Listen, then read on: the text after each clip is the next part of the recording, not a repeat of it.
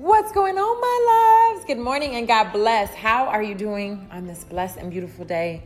My message for you today is what do people think when they think about you? What are you leaving? What is the legacy that you're leaving? What do you leave within people when they leave an interaction with you? It's amazing because people never forget how you make them feel. They may forget what you did, they may forget what you said they will never forget how you made them feel when you have a conversation with them, when they think about you. What comes to mind? What do you want to leave with people when they leave an interaction with you? I think we don't often think about setting the intention or giving our energy to people, the people that we love, we care about, or even just a complete stranger, and what presence we want to give off. Be cognizant of that because it's extremely important, often overlooked, often we don't think about it.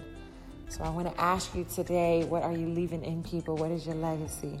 I love you all to life. I want to wish you a blessed, a beautiful, and amazing, and abundant, a freaking spectacular day. Talk to you later. Smooches.